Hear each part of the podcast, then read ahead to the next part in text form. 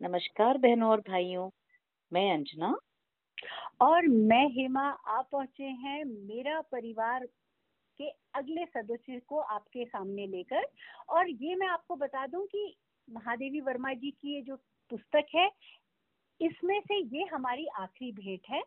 और इसके पहले कि हम इस नए सदस्य से मिलें, मैं अंजना और मेरी तरफ़ से श्री बाबू अमरनेनी जी का बहुत बहुत आभार प्रकट करना चाहती हूँ। उन्होंने हमारे इस अदने से पॉडकास्ट को यूट्यूब तक पहुँचा दिया है।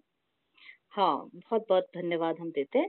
और हेमा, जैसे तुम जानती हो कि बाबूजी से हम जुड़े नर्मदा परिक्रमा के कारण क्योंकि उन्होंने हम्म नर्मदा मैया की परिक्रमा अभी हाल में ही पूरी करी और वो छह महीने लगातार चले और नंगे पाँव चले है ना? हाँ। हाँ और हमने उनसे अनुरोध किया है कि वो हमारी पॉडकास्ट पर हमारे सबके साथ मुलाकात करें और अपने जो उनको अनुभव हुए हैं परिक्रमा के वो हम सबके साथ बांटें तो हम उम्मीद रखते हैं कि बहुत जल्दी हम बाबूजी के साथ बातचीत करेंगे और हम सब लोग साथ सुनेंगे।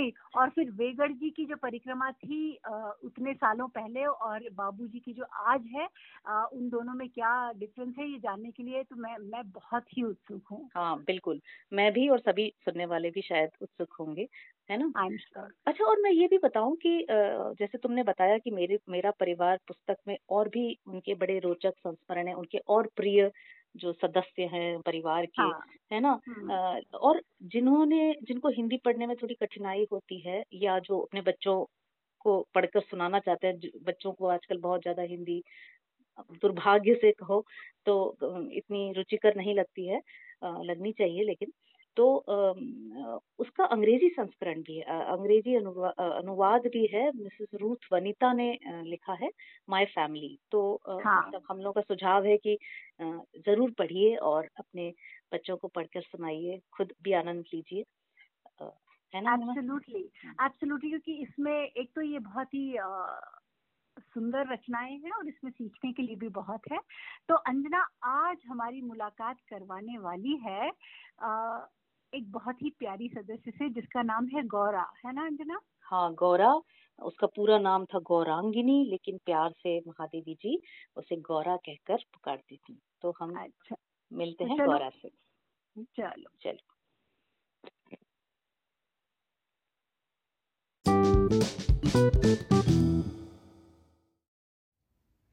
गौरा, मेरी बहन के घर पली हुई गाय की वया संधि तक पहुँची हुई बछिया थी। उसे इतने स्नेह और दुलार से पाला गया था कि वह अन्य गोवत्साओं से कुछ विशिष्ट हो गई थी। बहन ने एक दिन कहा, तुम इतने पशु पक्षी पाला करती हो, एक गाय क्यों नहीं पाल लेती, जिसका कुछ उपयोग हो? वास्तव में मेरी छोटी बहन श्यामा अपनी लौकिक बुद्धि में मुझसे बड़ी है। और बचपन से उनकी कर्मनिष्ठा तथा व्यवहार कुशलता की बहुत प्रशंसा होती रही है। विशेषतः मेरी तुलना में। यदि वे आत्मविश्वास के साथ कुछ कहती हैं तो उनका विचार संक्रामक रोग के समान सुनने वाले को तत्काल प्रभावित करता है। आश्चर्य नहीं, उस दिन उनके प्रतियोगितावाद संबंधी भाषण ने मुझे इतना अधिक प्रभावित किया कि तत्काल उस सुझाव का कार्यान्वयन आवश्यक हो गया। वैसे खाद्य की किसी भी समस्या के समाधान के लिए पशु पक्षी पालना मुझे कभी नहीं रुचा। बकरी, कुक्कुट, मछली आदि पालने के मूल उद्देश्य का ध्यान आते ही मेरा मन विद्रोह करने लगता है। पर उस दिन मैंने ध्यानपूर्वक गौरा को देखा। पुष्ट लचीले, पैर, भरे पुट्ठे, चिकनी भरी हुई पीठ, लंबी सुडौल गर्दन निकलते हुए छोटे छोटे सींग, भीतर की लालिमा की झलक देते हुए कमल की दो अधखुली पंखुड़ियों जैसे कान, लंबी और अंतिम छोर पर काले सघन चामर का स्मरण दिलाने वाली पूंछ, सब कुछ सांचे में ढला हुआ सा था। गाय को मानो इटालियन मार्बल में तराश कर उस पर ओप दी गई हो। स्वस्थ पशु के रोमों की सफेदी में एक विशेष चमक होती है। गौरा की उज्ज्वलता देखकर ऐसा लगा, मानो उसके रोमों पर अभ्रक का चूर्ण मल दिया गया हो, जिसके कारण जिधर आलोक पड़ता था, उधर विशेष चमक उत्पन्न हो जाती थी। गौरा को देखते ही मेरी गाय पालने के संबंध में दुविधा निश्चय में बदल गई। गाय जब मेरे बंगले पर पहुँची, तब मेरे परिचितों और परिचारकों में श्रद्धा का ज्वार सा उमड़ गया। उसे लाल सफ़ेद गुलाबों की माला पहनाई। केशर रोली का बड़ा सा टीका लगाया गया। घी का चौमुखा दिया जलाकर आरती उतारी गई और उसे दही पेड़ा खिलाया गया। उसका नामकरण हुआ गौरांगिनी या गौरा। पता नहीं इस पूजा अर्चना का उस पर क्या प्रभाव पड़ा, परंतु वह बहुत प्रसन्न जान पड़ी। उसकी बड़ी चमकीली और काली आँखों में जब आरती के दिए की लौ प्रतिफलित होकर झिलमिलाने लगी, तब कई दियों का भ्रम होने लगा। जान पड़ा, जैसे रात में काली दिखने वाली लहर पर किसी ने कई दिए प्रवाहित कर दिए हों। गौरा वास्तव में बहुत प्रियदर्शनी थी। विशेषतः उसकी काली बिल्लौरी आँखों का तरल सौंदर्य तो दृष्टि को बाँध कर स्थिर कर देता था। चौड़े उज्जवल माथे और लंबे सांचे में ढले हुए से मुख पर आँखें बर्फ़ में नीले जल के कुंडों के समान लगती थीं। उनमें एक अनोखा विश्वास का भाव रहता था। गाय के नेत्रों में हिरन के नेत्रों जैसा चकित विस्मय न होकर एक आत्मीय विश्वास ही रहता है। उस पशु को मनुष्य से यातना ही नहीं, निर्मम मृत्यु तक प्राप्त होती है। परंतु उसकी आँखों के विश्वास का स्थान न विस्मय ले पाता है, न आतंक। महात्मा गांधी ने गाय करुणा की कविता है। क्यों कहा? यह उसकी आँखें देखकर ही समझ में आ सकता है। गौरा की अलस मंथर गति से तुलना करने योग्य कम वस्तुएँ हैं। तीव्र गति में सौंदर्य है, परंतु वह मंथर गति के सौंदर्य को नहीं पाता। बाण की तीव्र गति क्षण भर के लिए दृष्टि में चकाचौंध उत्पन्न कर सकती है, परंतु मंद समीर से फूल का अपने वृत्त पर हौले हौले हिलना दृष्टि का उत्सव है। कुछ ही दिनों में वह सबसे इतनी हिल मिल गई कि अन्य पशु पक्षी अपनी लघुता और उसकी विशालता का अंतर भूल गए। कुत्ते बिल्ली उसके पेट के नीचे और पैरों के बीच में खेलने लगे। पक्षी उसकी पीठ और माथे पर बैठकर उसके कान और आँखें खुजलाने लगे। वह भी स्थिर खड़ी रहकर और आँखें मूंद कर मानो उनके संपर्क सुख की अनुभूति में खो जाती थी। हम सबको वह आवाज़ से नहीं, पैर की आहट से भी पहचानने लगी। समय का इतना अधिक बोध उसे हो गया था कि मोटर के फाटक में प्रवेश करते ही वह बा बा की ध्वनि से हमें पुकारने लगती। चाय, नाश्ता और भोजन के समय से भी वह इतनी परिचित थी कि थोड़ी देर कुछ पानी की प्रतीक्षा करने के उपरांत रंभा रंभा कर, घर सिर पर उठा लेती थी। उसका हमसे साहचर्य जनित लगाव मानवीय स्नेह के समान ही निकटता चाहता था। निकट जाने पर वह सहलाने के लिए गर्दन आगे बढ़ा देती, हाथ फेरने पर अपना मुख आश्वस्त भाव से कंधे पर रख कर आँखें मूंद लेती। जब उससे दूर जाने लगते, तब गर्दन घुमा घुमा कर देखती रहती। आवश्यकता के लिए उसके पास एक ही ध्वनि थी, परंतु उल्लास, दुख, उदासीनता, आकुलता आदि की अनेक छाया छवियाँ उसकी बड़ी और काली आँखों में तैरा करती थी। एक वर्ष के उपरांत गौरा एक पुष्ट सुंदर वत्स की माता बनी। वत्स अपने लाल रंग के कारण गेरू का पुतला जैसा जान पड़ता था। उसके माथे पर पान के आकार का श्वेत तिलक और चारों पैरों में खुरों के ऊपर सफ़ेद वलय ऐसे लगते थे, मानो गेरू की बनी वत्स मूर्ति को चांदी के आभूषणों से अलंकृत कर दिया गया हो। बछड़े का नाम रखा गया लाल मणि परंतु उसे सब लालू के संबोधन से पुकारने लगे माता पुत्र दोनों निकट रहने पर हिमराशि और जलते अंगारे का स्मरण कराते थे। अब हमारे घर में मानो दुग्ध महोत्सव आरंभ हुआ। गौरा प्रातः साय बारह शेर के लगभग दूध देती थी, अतः लाल मणि के लिए कई शेर छोड़ देने पर भी इतना अधिक शेष रहता था कि आसपास के बाल गोपाल से लेकर कुत्ते बिल्ली तक सब पर मानो दूधो नहाओ का आशीर्वाद फलित होने लगा। कुत्ते बिल्लियों ने तो एक अद्भुत दृश्य उपस्थित कर दिया था।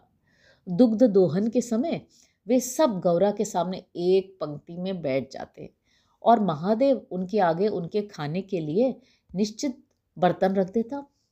किसी विशेष आयोजन पर आमंत्रित अतिथियों के समान वे परम शिष्टता का परिचय देते हुए प्रतीक्षा करते रहते।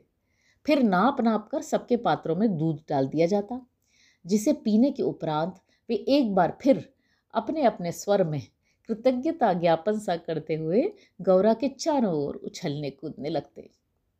जब तक वे सब चले न जाते, गौरा प्रसन्न दृष्टि से उन्हें देखती रहती।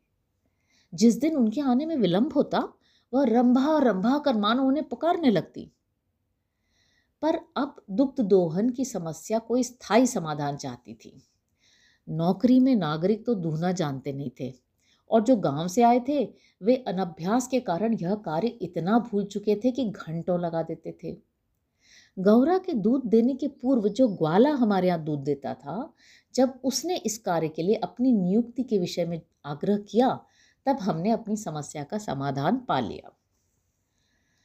दो तीन मास के उपरांत गौरा ने दाना, चारा, खाना बहुत कम कर दिया और वह उत्तर उत्तर दुर्बल और शिथिल रहने लगी। चिंतित होकर मैंने पशु चिकित्सकों को बुलाकर दिखाया। वे कई दिनों तक अनेक प्रकार के निरीक्षण, परीक्षण, एक्सरे आदि द्वारा रोग का निदान खोजते रहे। अंत में उन्होंने निर्णय दिया कि गाय को सुई खिला दी गई है, जो उसके रक्त संचार के साथ हृदय तक पहुँच गई है। जब सुई गाय के हृदय के पार हो जाएगी, तब रक्त संचार रुकने से उसकी मृत्यु निश्चित है। मुझे कष्ट और आश्चर्य दोनों की अनुभूति हुई। सुई खिलाने का क्या तात्पर्य हो सकता है? दाना चारा तो हम स्वयं देखभाल कर देते हैं, परंतु संभव है उसी में से सुई चली गई हो। पर डॉक्टर के उत्तर से ज्ञात हुआ कि दाने चारे के साथ गई सुई गाय के मुख में ही छिद कर रह जाती है। गुड़ की बड़ी डली के भीतर रखी सुई ही गले के नीचे उतर जाती है और अंततः रक्त संचार में मिलकर हृदय में पहुँच सकती है। अंत में एक ऐसा निर्मम सत्य उद्घाटित हुआ जिसकी कल्पना भी मेरे लिए संभव नहीं थी। प्रायः कुछ ग्वाले ऐसे घरों में जहाँ उनसे अधिक दूध लिया जाता है, गाय का आना सह नहीं पाते। अवसर मिलते ही वे गुड़ में लपेटकर सुई उसे खिलाकर उसकी असमय मृत्यु निश्चित कर देते हैं। गाय के मर जाने पर उन घरों में वे पुनः दूध देने लगते हैं। सुई की बात ज्ञात होते ही ग्वाला एक प्रकार से अंतर्धान हो गया।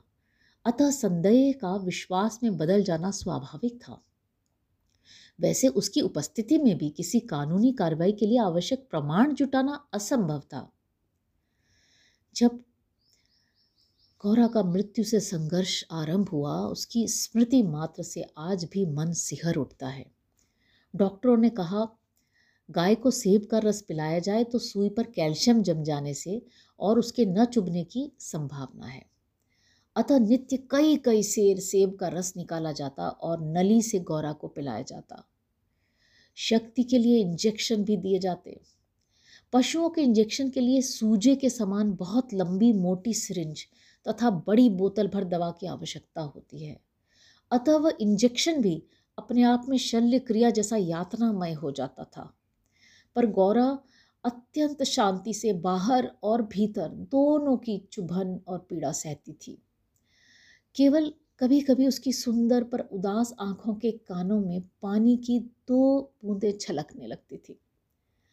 अब वह उठ नहीं पाती थी, परंतु मेरे पास पहुँचते ही उसकी आँखों में प्रसन्नता की छाया सी तैरने लगती थी।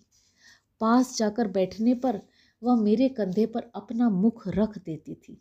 और अपनी खुरदरी जीप से मेरी गर्दन चाटने लगती थी।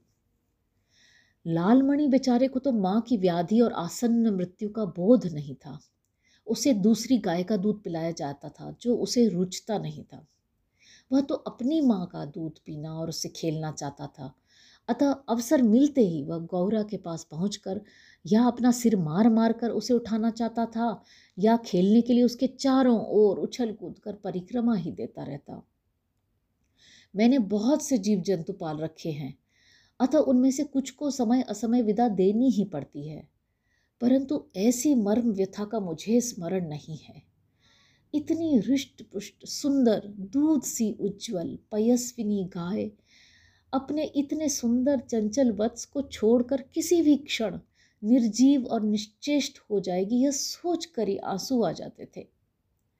लखनऊ, कानपुर आदि नगरों से भी पशु विशेषज्ञों को बुलाया।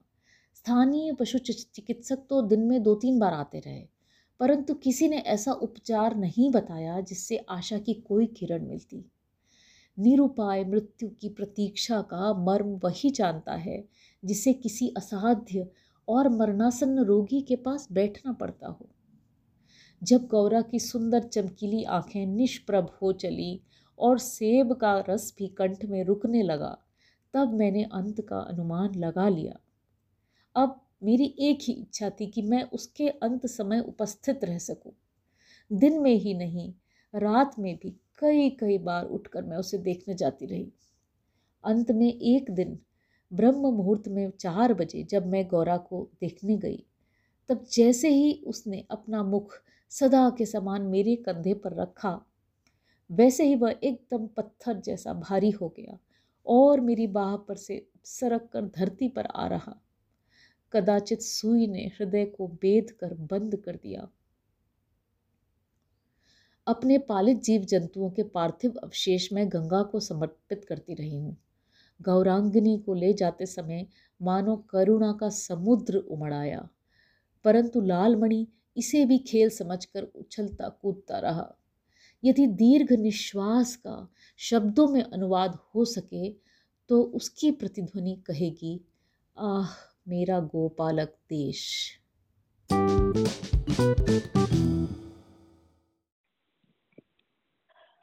अंजना, ये जो गौरा की कहानी सुन के एक यू नो बहुत ही एक I don't know I can't express that feeling की एक बहुत ही कड़वी सी, एक बहुत ही यू नो वो विभत्स रस वाली फीलिंग आ रही है कि कितना क्रूर हो सकता है इंसान अपने प्रॉफिट के लिए किस हद तक गिर सकता है। आई मीन दैट होल इतनी सुंदर सुंदर बातें उन्होंने लिखी गौरा के बारे में पर ये जो ये जो इंसिडेंट विद ग्वाला हाँ ग्वाले की क्रूरता हाँ, जो थी ना मतलब absolutely I I can not get over it it is just so shameful to say I mean really बहुत बहुत बहुत ही मतलब इस कितनी क्रूरता कैसे कोई कर सकता है? एक, एक मतलब मजबूर जानवर के लिए। I mean for some for some money है ना? आई मीन हाँ, हाँ। जानवरों से सच में हम ये कई बार कहते हैं कि सीखने के लिए कितना है। आई I मीन mean, ऐसा नहीं है कि जानवर भी क्रूरता पर उनकी क्रूरता अपनी नीड के लिए होती है। उनका अगर लालच भी है तो वो अपने खाने के लिए पेट भर गया चले गए।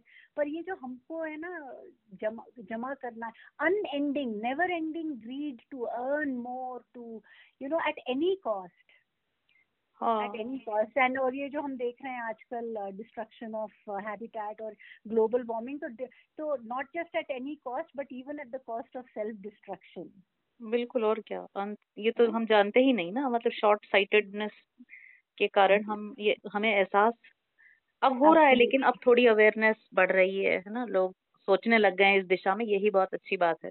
हाँ पर मुझे क्या लगता है कि हम सोचते हैं पर वो इस ऑलमोस्ट लाइक एक तरफ़ जानते हैं पर हमारा बिहेवियर और हमारी बहुत ज़्यादा हाँ में बहुत हाँ, फ़र्क है है ना? We don't walk the talk हाँ। It is not reflecting in our behaviour collective behaviour में ये रिफ्लेक्ट नहीं हो रहा है। हाँ, हाँ. पर होप है कि कहीं ना कहीं हो पर खैर चलो इतनी सुंदर सुंदर यू नो नीलू और नीलकंठ और दिल्लू और गौरा से मिलने के बाद ऐसी कड़वी बातें नहीं करते हैं। यू नो मैं तुमको ये बताना चाहती थी अंजना कि ये जो गाय के बारे में है हम्म। जब हम लोग छोटे थे तो ऐसे तो वैसे हमारे यहाँ ट्रेडिशनली ऐसे पेट वगैरह रखने का वो नहीं था तो मैं हम लोग कभी ऐसे भावावेश में कहते थे कि हम लोग भी एक कुत्ता पालेंगे तो हमारे पापा हमेशा कहते थे कि कुत्ता नहीं पालेंगे अगर पालेंगे तो गाय गाय पालेंगे हाँ बिल्कुल बिल्कुल तुम जो ये बात कह रही हो ना जो हाँ। बारह तेरह साल पहले पॉप्सी हमारे घर में आई थी तो हाँ। पापा को पता चला पापा को मुझे पता था कि बहुत जैसे तुम्हारे पिताजी मना करते थे तो हाँ। पापा भी हाँ। पसंद नहीं करते थे तो हम्म। उनको मालूम चला मम्मी से कि अंजू ने मतलब छोटा कुत्ता का बच्चा आ गया है घर में इनके। तो उन्होंने मुझे हाँ। ऑफ़िस में मैं बैठी थी और ऑफ़िस में फ़ोन किया कि और इतना डांटा उन्होंने कहा पालना था तो गाय पालती। अब मैंने कहा मुंबई की फ्लैट में मैं गाय कैसे पालूं और ये बच्चों की जिद थी? तो बोले बच्चों को राम रक्षा स्तोत्र सुनाओ सिखाओ और तुम ये कुत्ता बहुत उन्होंने मुझे लेक्चर दिया। मैं मतलब मेरा पूरा दिन खराब हो गया था मैं इतनी रुआसी हो गई थी और किसी को बता भी नहीं सकती थी ऑफ़िस में कि पापा ने डांटा है। डांट दिया। हाँ, पर मैं ना मेरे फादर जो है वो गाँव से हैं और हम्म, उनकी किसानों की फैमिली है फ़ार्मिंग फैमिली तो उनके घरों में तो वो जो जानवर थे गाय बैल और उस तरीके से और मुझे लगता है कि जो ट्रेडिशनली इंडिया अग्रेरियन सोसाइटी रहा है तो हमारे यहाँ जो पालतू जानवर का कॉन्सेप्ट है वो आज की अर्बन कॉन्सेप्ट से बहुत अलग था। हाँ। जैसे कि फ़ार्मिंग फैमिलीज़ में मैंने देखा है कि सब काम करते हैं। अगर सारे फैमिली काम ना करे तो फार्म नहीं चलता है बिल्कुल ठीक कह रही तो हूँ हाँ। उसी तरीके से जो जानवर जो सदस्य होते हैं वो भी काम काजी जानवर। I mean they are part of the family they are हाँ। ट्रीटेड वेल एंड एवरी सब बट पर they are they also are working animals एक गाय है बैल है कुत्ता है कुत्ता भी रक्षा कुत्ता करता भी था। है तो वो गार्ड हाँ। हाँ जो फार्म में रखते थे वो गार्डिंग के लिए हाँ, इस तरीके से अ, तो तो आई गेस पापा ग्रू अप विथ गाय बैल एट होम तो उनका वो एक नॉस्टैल्जिक रहा होगा और डॉग तो कभी मतलब हम ट्रेडिशनल उसमें हमारे यहाँ पाला नहीं जाता था तो हाँ और प्लस ये भी वेजिटेरियन परिवार था तो ये भी है ना कुत्ते के खाने। ऐसा मतलब परसेप्शन है कि हाँ। कुत्ते को मीट दिया जाता है वगैरह। आजकल तो कुत्ते के लिए भी जैन फ़ूड आता है वैसे बाज़ार में pedigree that is so sad अच्छा और अ, वो वही जो तुम कह रही हो ना कि बात सही है क्योंकि अ, जैसे ग- गाँव के परिवार होते थे बहुत माध्यम नहीं होते थे तो गाय हाँ। वगैरह होने से कम से कम न्यूट्रिशन मिल जाता था दूध घी. इसकी कमी नहीं रहती थी और कुछ कमी हो या ना हो लेकिन अ, दूध घी की तो ये बात सच है है ना है ना क्योंकि अ, ये जो किसानों की फैमिली में आई मीन बेसिकली उन लोगों के पास लिक्विड कैश नहीं होता था पर खाने के लिए संपन्न भरपूर हाँ। हुआ करता था जो उगा है खाना हाँ। है ना हाँ। और फिर घर में ये गाय है तो दूध और घी उसकी कमी नहीं हाँ। होती थी। दूध और मुझे लगता है कि जिस तरीके से अर्बन लाइफ में हम अब जैसे जैसे हमारा समाज बदलता जा रहा है और हम लोग अब काफ़ी अर्बन हो गए हैं तो जैसे इंसान की लाइफ बदली है तो वैसे ही वो पेट एनिमल्स का कैरेक्टर और वो भी एक तरह से इवॉल्व हो गया है। आजकल जैसे तुमने कहा फ्लैट में तो गाय नहीं पाली जा सकती है। तो हाँ। कुत्ते बिल्ली खरगोश आदि हाँ, हाँ, मछली है ना हाँ। फ़िश टैंक ये सभी पाले जा सकते हैं। कछुआ भी पालते हैं लोग। कछुआ भी पालते हैं। पर ये बात तय है कि आदमी का एक यू नो कंपेनियन एनिमल के साथ लगाव हमेशा से रहा है हाँ सदी आई मीन यू नो आदिकाल से है रहा आदिकाल से है और? तुम्हें ये बताऊँ हमारे पास भी गाय थी हम लोग बिलासपुर में जब थे तो साल भर हाँ। हमने भी हमारी गाय पाली थी उसका बछड़ा भी था और गाय का नाम था रोहिणी मुझे याद है फिर हमारा जब हम्म। ट्रांसफ़र हुआ तो हमने किसी को दे दिया था कि ख्याल रखिएगा माँ बेटे का फिर पता हम्म। नहीं क्या हुआ तो ये पढ़कर मुझे नाम से मुझे हाँ। नाम से मुझे याद आया अंजना कि हाँ। हम लोगों के यहाँ यूजुअली देखो तो गायों के जो नाम होते हैं जैसे इसमें गौरा था तुमने कहा रोहिणी हाँ। अक्सर लक्ष्मी हाँ, हाँ। कमला हाँ। उमा इस तरीके से ना आई मीन काफ़ी ऐसे देवियों के नाम थे हाँ। सुंदर नाम होते हैं यूजुअली हाँ तो मैं तुमको एक शेयर करना चाहती हूँ कि तुम्हें तो पता होगा कि हमारा स्कूल चेन्नई में ऑटिज्म के स्कूल में हाँ। मैंने है ना we had found founded and was part of running it तो अ, बच्चों को हम लोग कहानी क्योंकि वो बच्चे जो चिल्ड्रन विद ऑटिज्म बोल नहीं पाते हैं कुछ लोग रीडिंग तो हम लोगों ने स्टोरी बुक्स को छोटे छोटे नो तो काउ की स्टोरी है तो सिंगल लाइन तक ताकि वो खुद पढ़ पाए। तो बहुत से बच्चों को बोलने जो लेट बोलना चालू करते हैं तो सारे सिलेबल्स प्रोनाउंस नहीं कर पाते हैं हम्म, तो हम्म, गाय का तो ना हमारा ब सबसे आसान होता है बोलना माँ अच्छा। बा हाँ। जिसमें दोनों लिप्स यूज़ होते हैं bilabial sound. Just I mean aside. Those are the easiest sounds to make बा बा हम्म। मा मा पापा दोस्त अच्छा तो अच्छा हमारी गाय का हमने डिसाइड किया कि हमारे जो क्लास में पाँच बच्चे थे सब लोग ब बहुत अच्छे से बोल लेते थे तो अच्छा हमारी गाय का नाम था बेबी और हाँ तो हमारे यहाँ बेबी. द काउ हाँ बेबी द काउ और Babu the dog because that was the name all the kids could say very well तो बहुत ही क्यूट बात है। Baby the cow just remembered हाँ कि ऐसा ज़रूरी नहीं है कि गाय गौरा ही हो गाय बेबी भी हो सकती है। Changing times as you said है ना? एब्सोल्युटली हाँ, तो तो तो चलो फिर अभी अब महादेवी वर्मा जी से तो हम फिर से मुलाकातें करते रहेंगे समय समय पर हम्म, है ना? हम्म, तो अभी हम फ़िलहाल उनसे विदा लेते हैं और सभी सुनने वालों से भी विदा लेते हैं। अगली बार हम एक नई सीरीज़ लेकर आएँगे नई पेशकश नए साहित्यकार। तो तब तक के लिए हेमा और मुझे इजाज़त दें। आज के लिए हम बाय कहते हैं। बाय। बाय।